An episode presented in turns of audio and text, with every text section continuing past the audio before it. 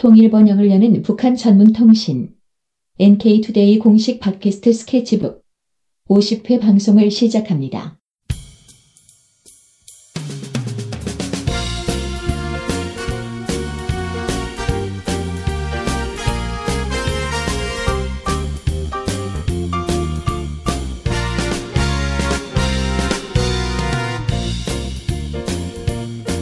안녕하세요. NK투데이에서 새롭게 시작한 코너 상식선을 지켜라 두 번째 시간입니다. 이 코너는 한국 해외에서 보도되는 북한 소식들이 과연 상식선을 지키고 있는지를 생각해보는 시간입니다. 지난 시간에는 북한 아이들이 생일 선물로 마약을 준다는데 정말일까? 이런 제목으로 북한에 대한 보도의 문제점을 짚어봤습니다. 이번 시간에는 북한의 예술인들에 대한 보도를 짚어보고자 합니다. 이 시간 진행을 맡은 문경환 기자입니다. 어, 이번에는 김혜민 기자가 준비해보았습니다. 안녕하세요. 안녕하세요. 네, 오늘 주제가 예술 분야라고 들었는데 맞죠? 네, 맞습니다. 사실 북한에 대한 보도 중에 심심치 않게 등장하는 것이 바로 북한 예술계 인사들의 숙청설이죠. 북한에는 한국처럼 다양한 음악 그룹들이 있습니다. 이건 당연한 말이죠. 어, 예, 그 중에 좀 유명하다 싶은 곳들 중에 숙청설에 휘말려들지 않은 곳은 사실 찾기 힘들 지경입니다.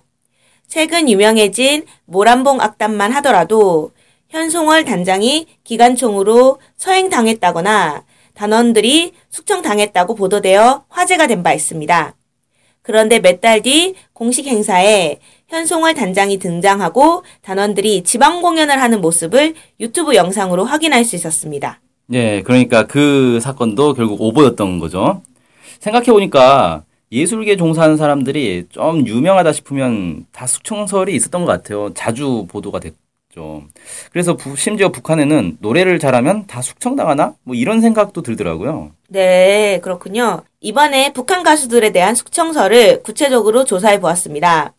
특히 최근 북한에서 화제가 된 예술 공연 추억의 노래 영상을 통해 확인하였습니다. 어, 추억의 노래라는 공연이 있었군요. 네. 2015년 4월 18일 보도에 따르면 추억의 노래 공연은 북한판 7080 가수들이 총 출동한 무대로 김정은 제1위원장의 직접 지시에 따라 총 70회에 걸쳐 진행되었다고 합니다. 오, 70회나요? 네. 이야. 지금까지 총 관람객은 10만 8,300여 명에 달한다고 하네요. 연합뉴스에 따르면 김정은 제1위원장이 북한판 7080 가수 공연, 그러니까 추억의 노래 공연에 참가자 전원에게 표창까지 했다고 합니다. 아, 그러니까 이제 옛날에 노래 부르던 가수들이 다시 이제 좀 등장을 해서 노래를 이제 부른다. 뭐 이런 공연이네요. 옛날 노래 좋아하는 분들이 많이 좋아했을 것 같은데. 네. 자, 어쨌든 이 정리해 보자면 이 공연은 북한 정부가 직접 주도해서 만든 공연이고 정부에서 상까지 줬다. 아주 좀 정부에서 중요하게 보는 공연인 것 같아요. 네. 그런데 이제 7, 80년대 유행했던 가수라면 지금부터 한 3, 40년 전 얘기니까 어, 나이도 꽤 될 것 같고 한 70 먹은 사람들도 와- 나와서 노래를 부르고 막 이럴 것 같은데 그 나이가 돼서 무대에 선다는 게 사실 쉬운 문제는 아닐 것 같은데 네. 물론 힘들었을 것 같습니다. 네. 그런데 다르게 좀 생각해 보면, 나이가 들었지만 무대에 서서 청중들 앞에서 공연을 한다는 것 자체가 오히려 영광이지 않았을까 싶거든요. 수많은 가수들 중에서 7080을 대표하는 가수로 뽑힌 거니까요. 음. 네. 거기다 표창까지 받았다면 더욱 그랬을 것 같습니다.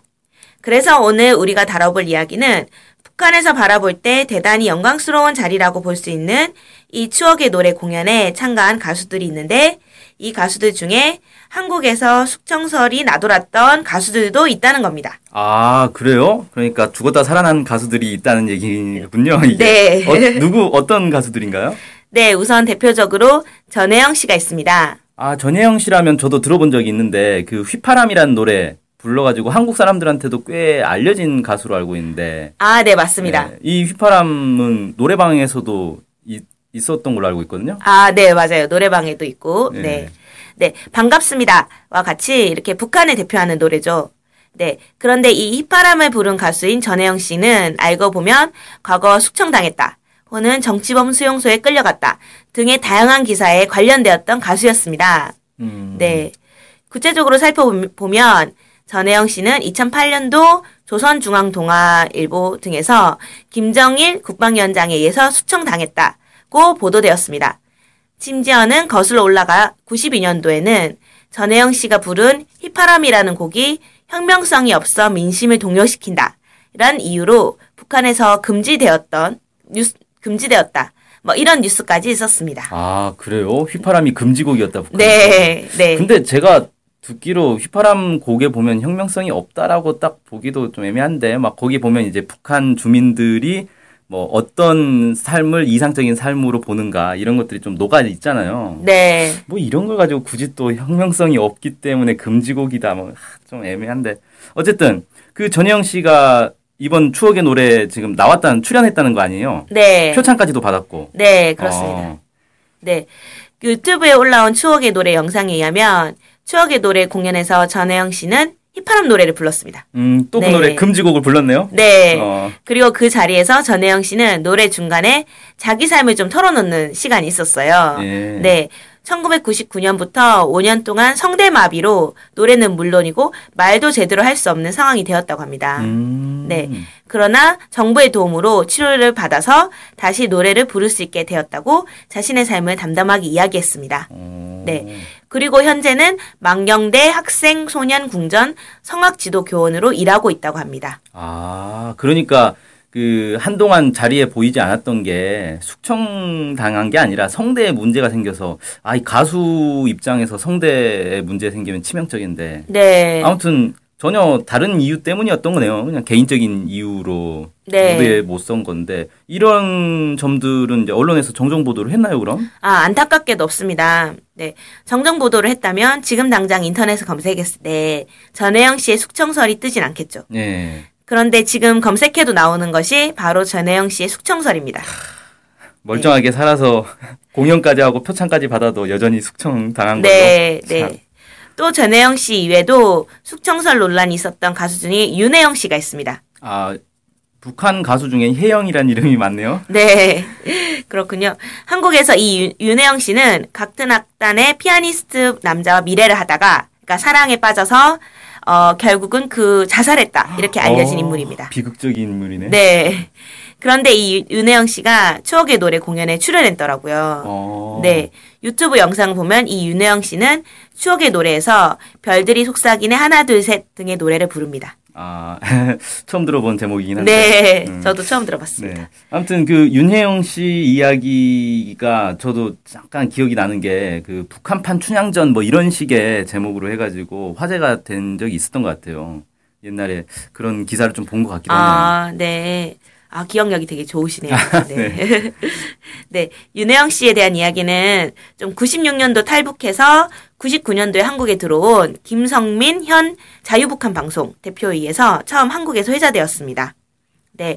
이 니- 윤혜영 씨는 김정희 국방위원장의 총애를 받았지만 결국 이 사랑 때문에 자살 시도를 했으며 의식불명의 상태에서 그 불, 비, 아, 그러니까 불법적인 사랑을 했기 때문에 처형에 당했다. 이렇게 알려져 있습니다. 아, 불법적인 사랑이 뭐 사랑에도 불법 합법이 있나요? 네. 그러니까 뭐 좀 불륜도 아니고 이 네. 남자가 뭐 유부남은 아니었을 거 아니에요. 네, 피아니스트가. 네. 그 김정희 국방위원장의 총애를 거절했다. 아, 네. 그러니까 딱 뭐. 춘향전 스토리네요. 네, 바로 그렇습니다. 네. 참. 그 심지어는 이와 관련해서 2009년도에 김정일의 마지막 여자라는 제목의 책까지 출판되었습니다. 네. 음. 심지어는 영화 제작을 위해 뭐 시나리오 작업까지 들어갔다는 아. 이야기도 있었습니다. 네. 음.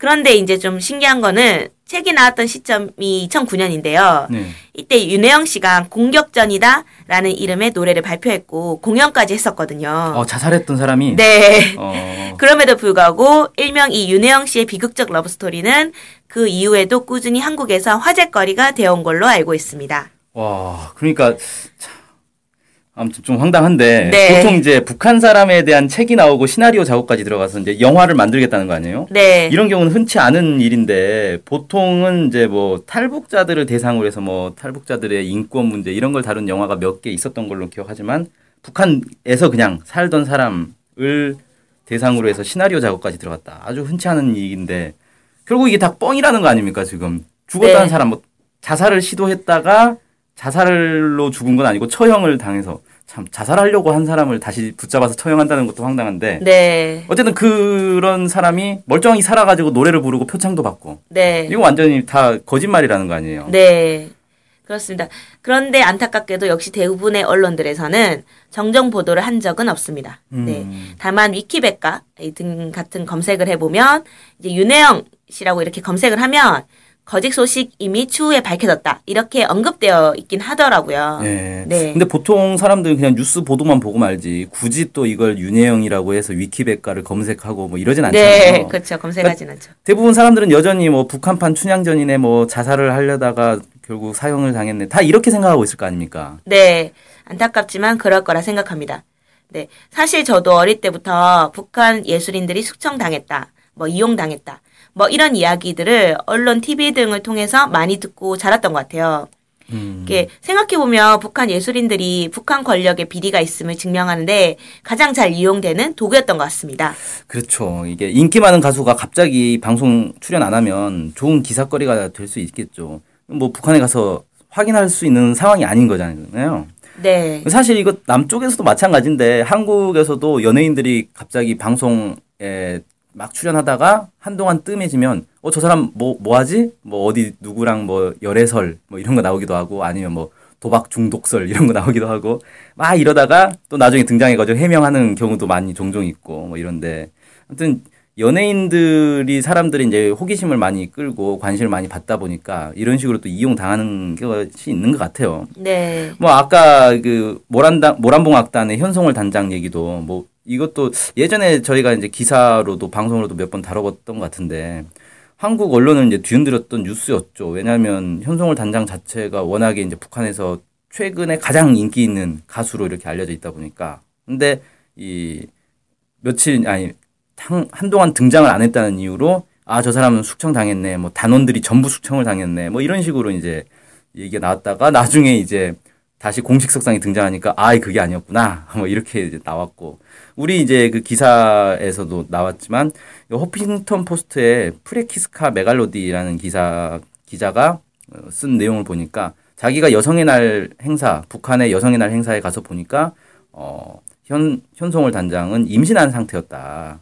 어, 라는 거였어요. 그러니까 임신한 상태라서 무대에 설, 서지 않았던 건데 한동안 무대에 안 선 건데 그걸 가지고 무대에 안 보이니까 숙청을 당했네, 총살을 당했네.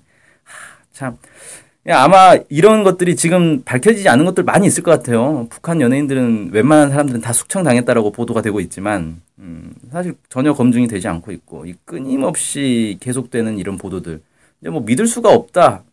저는 이렇게 좀 보여지네요. 네, 좀 그렇다고 볼 수 있겠습니다. 좀 그럼에도 불구하고 그런데 앞으로도 북한 예술인 숙청설에 대한 보도는 많이 있을 것이라고 예상이 좀 돼요. 지금까지 지금처럼 사실 북한에 대한 정보가 좀 차단된 상황에서 이게 좀 좋은 기사감이 되기 때문이라고 네, 생각합니다. 예. 네. 그러나 이제 추억의 노래 공연처럼 과거 과거에 활동했던 사람들이 다시 등장하는 공연이 있다면 언젠가 진실은 밝혀지게 되지 않을까 싶습니다. 따라서 한국 언론들이 보다 신중하게 보도하길 좀 부탁드리겠습니다. 네. 지금까지 북한 여- 예술인들에 대한 오보에 대해서 잘 들어봤습니다. 최근 북한에서 화제를 모았던 추억의 노래 공연에 한때 숙청당했다는 뉴스의 주인공들이 등장해서 노래도 부르고 표창까지 받았다는 이야기였습니다. 준비해주신 김혜민 기자님 감사합니다. 네, 감사합니다. 다음 시간에 또 뵙겠습니다. 안녕히 계세요. 네, 안녕히 계세요.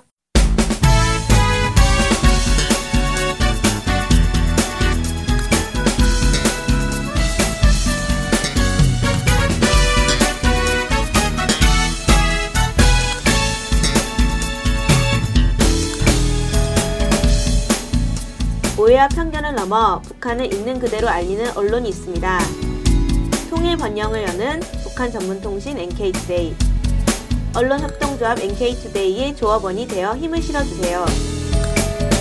조합원이 되시면 각종 혜택을 받을 수 있습니다. 조합원 가입 문의는 홈페이지 nktoday.kr을 참조하시거나 이메일, 전화로 연락 주시기 바랍니다.